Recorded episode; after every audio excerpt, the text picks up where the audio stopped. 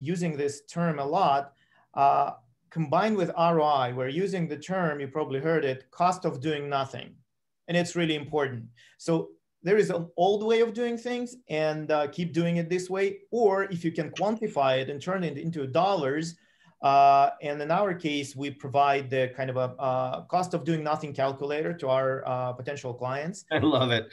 and they can see actually in the first place, they can see that, for example, with a thousand attorneys firm, applying, adopting zero on the first day we'll start bringing ROI, but the cost of doing nothing is over $100 million at the end of the year. And they can have proof points for that on the first day.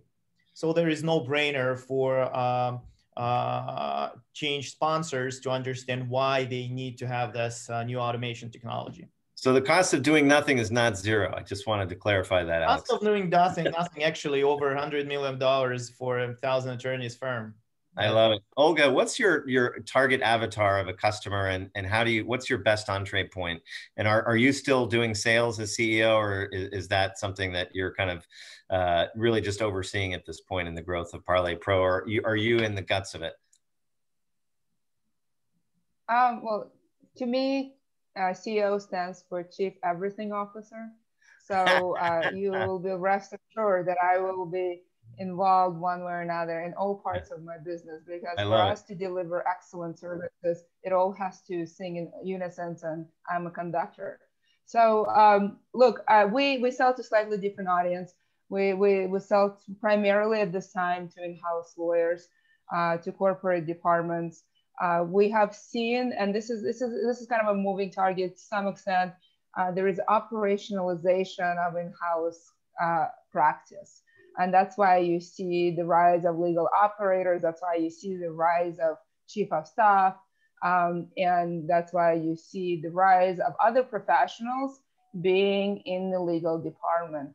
Uh, depending who you talk to, you will get somewhere between 10 to up to 60, 70% in the legal department, not just being uh, without JD, uh, but also sort of having other expertise, being professionals from other fields uh, including data, including technology, including finance, including design, including HR, you name it. So the legal practice is running very differently. Depending where you are in running your department and the evolution who to may differ. Um, sometimes it's office, you know, directly to general counsel, uh, depending how evolved general counsel is and how comfortable they are with technology. Sometimes it is in operations. Sometimes it's actually a junior member of the team who is technically savvy and leading the way. So uh, because the legal departments are evolving, um, you know, who is comfortable to have a sophisticated conversation about the technology stack is, is sort of a moving target depending on the size industry and frankly, how enlightened the general counsel is. Uh, and, you know, I, I would say our ability to succeed is highly correlated with that enlightenment. Um, so uh, with respect to, you know, uh, how do you sell to, to that audience? Uh, look, I do agree with Steve and Alex. Uh, you know, efficiency, ROI, that's really like the easiest way to get anywhere. And you really absolutely should, should lead with that.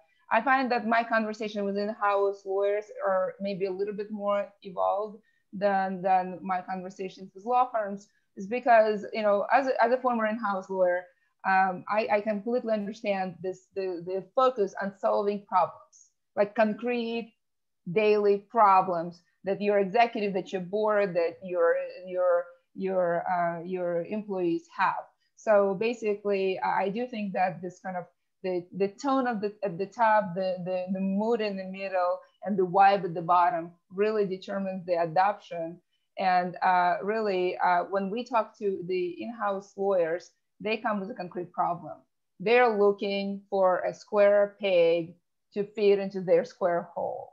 And so uh, your uh, to adoption, Olga, and how do you get people to start using the product and expand once you're once you've landed a contract? So we uh, we have optimized, and we that's a priority for us to be easy to use, to easy to onboard, to have a beautiful UI, to make it intuitive. Because as I mentioned, my initial uh, uh, kickoff, uh, we have very high expectations as humans now because we have phones and computers that are easy to use. And we expect our legal systems to basically be on par. Um, and so, in addition to having a fantastic backend technology that solves your problem, we spent quite a lot of time to optimize your onboarding process and, and your uh, use process and making it easy and intuitive and being, uh, you know, tutorials and everything being available um, very easily. So I think that's kind of how you get to easy adoption. You make it very delightful. You make it easy for people to use and make people look forward uh, to being in the system. You know, when I'm, um, and I'll, I'll stop talking. I know I can talk quite a long time, but you know what gives me pleasure on Sunday um, is to look at my dashboard of my product and to see how many lawyers are in it on Sunday night. Uh, and the reason it gives, if, if, if you, you know, we all know that lawyers work a lot, you know, I work a lot, that's not a big secret. Um, but if you make it a priority to be in my product on Sunday night, I think I'm doing something right. Not because you overwork, but because if that's the go-to system for you to manage your contract and uh, at every part, then I think we're onto something to help you be excited about contract when you show up on Monday. I love it. I love it. Alex, I'm going to flip back over to you and, and your product helps people like me automatically uh, file emails in the right place and get into the document management system. And then my, my other favorite aspect of your product is you help me do these horrible things called timesheets um, and because you automatically populate a timesheet uh, for me based on what I do most of the time. And most lawyers do two things phone, email, and, and documents. And if you can track all those things which you do, you you just make my life easier. How do you encourage lawyers to use their mobile email app? And, and how does that change from the native Apple Mail or Outlook for mobile? And does this impact Outlook on the desktop? Sorry, mm-hmm. compound question, but yeah, we're running out of time. okay. So uh, quick uh, answer, I would like to start with a quote from Arthur Clarke that any sufficiently advanced technology is undistinguishable from magic. And sometimes when uh, users ask me how that thing works, I like black magic. And there's no um, but uh, we know from physics that the best machine is uh, the one that doesn't exist, but the job is done. So I think the key success, uh, key, key component in the success of adoption is first ROI, of course, but second, ease, ease of use.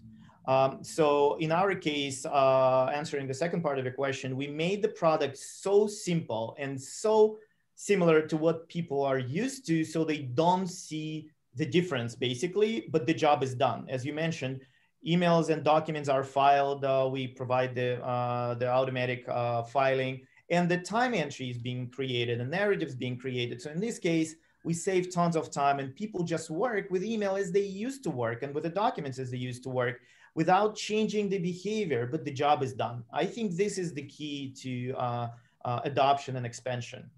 Most I love it. Steve, how do you solve the adoption problem? And and I remember the the implementation at my former firm, and, and but I think you know times have changed, and uh, we're now in 2020. I personally believe that as a lawyer, my ability to compete uh, in the marketplace is directly correlating to how many uh, really good tech solutions that I can adopt to replace humans with with technology. But but how do you get people to actually adopt the, the technology? They can have a license, but do they? How do you get them to use it? Yeah, I mean, it is the it is a, a challenge that varies depending on the kind of technology you use within a law firm. So, for example, um, I don't know if Alex has experienced this, but maybe uh, you can get IT and some firms to just say everybody has to use this tool, right? Uh, it's a little, it doesn't, it doesn't always work even for document management systems, right? People save things outside the system and that kind of thing. So it is a, there is always a challenge, right? But different degrees depending on what you're trying to do. Um, with with Kira, as I mentioned, uh, I think obviously um, providing people with the the the sort of hey, this is going to delight your client and help them understand why that is you know like it makes a huge huge difference. And then it, then once they're hooked on that they'll, they'll always want to use it that way right? Um, we're actually uh, i think you're alluding to partially the fact that we can't meet in person and do training sessions and any of that kind of stuff um, anymore. Um, so we've always really worked hard to make the product easy to use as you already heard from olga and alex as well. Um, so that it, it's not at all hard to get started. And we, we have video um, uh, uh, sort of overviews that are on our support site. We have uh, actually just kicked off an effort to do even more of those, like little shorter uh,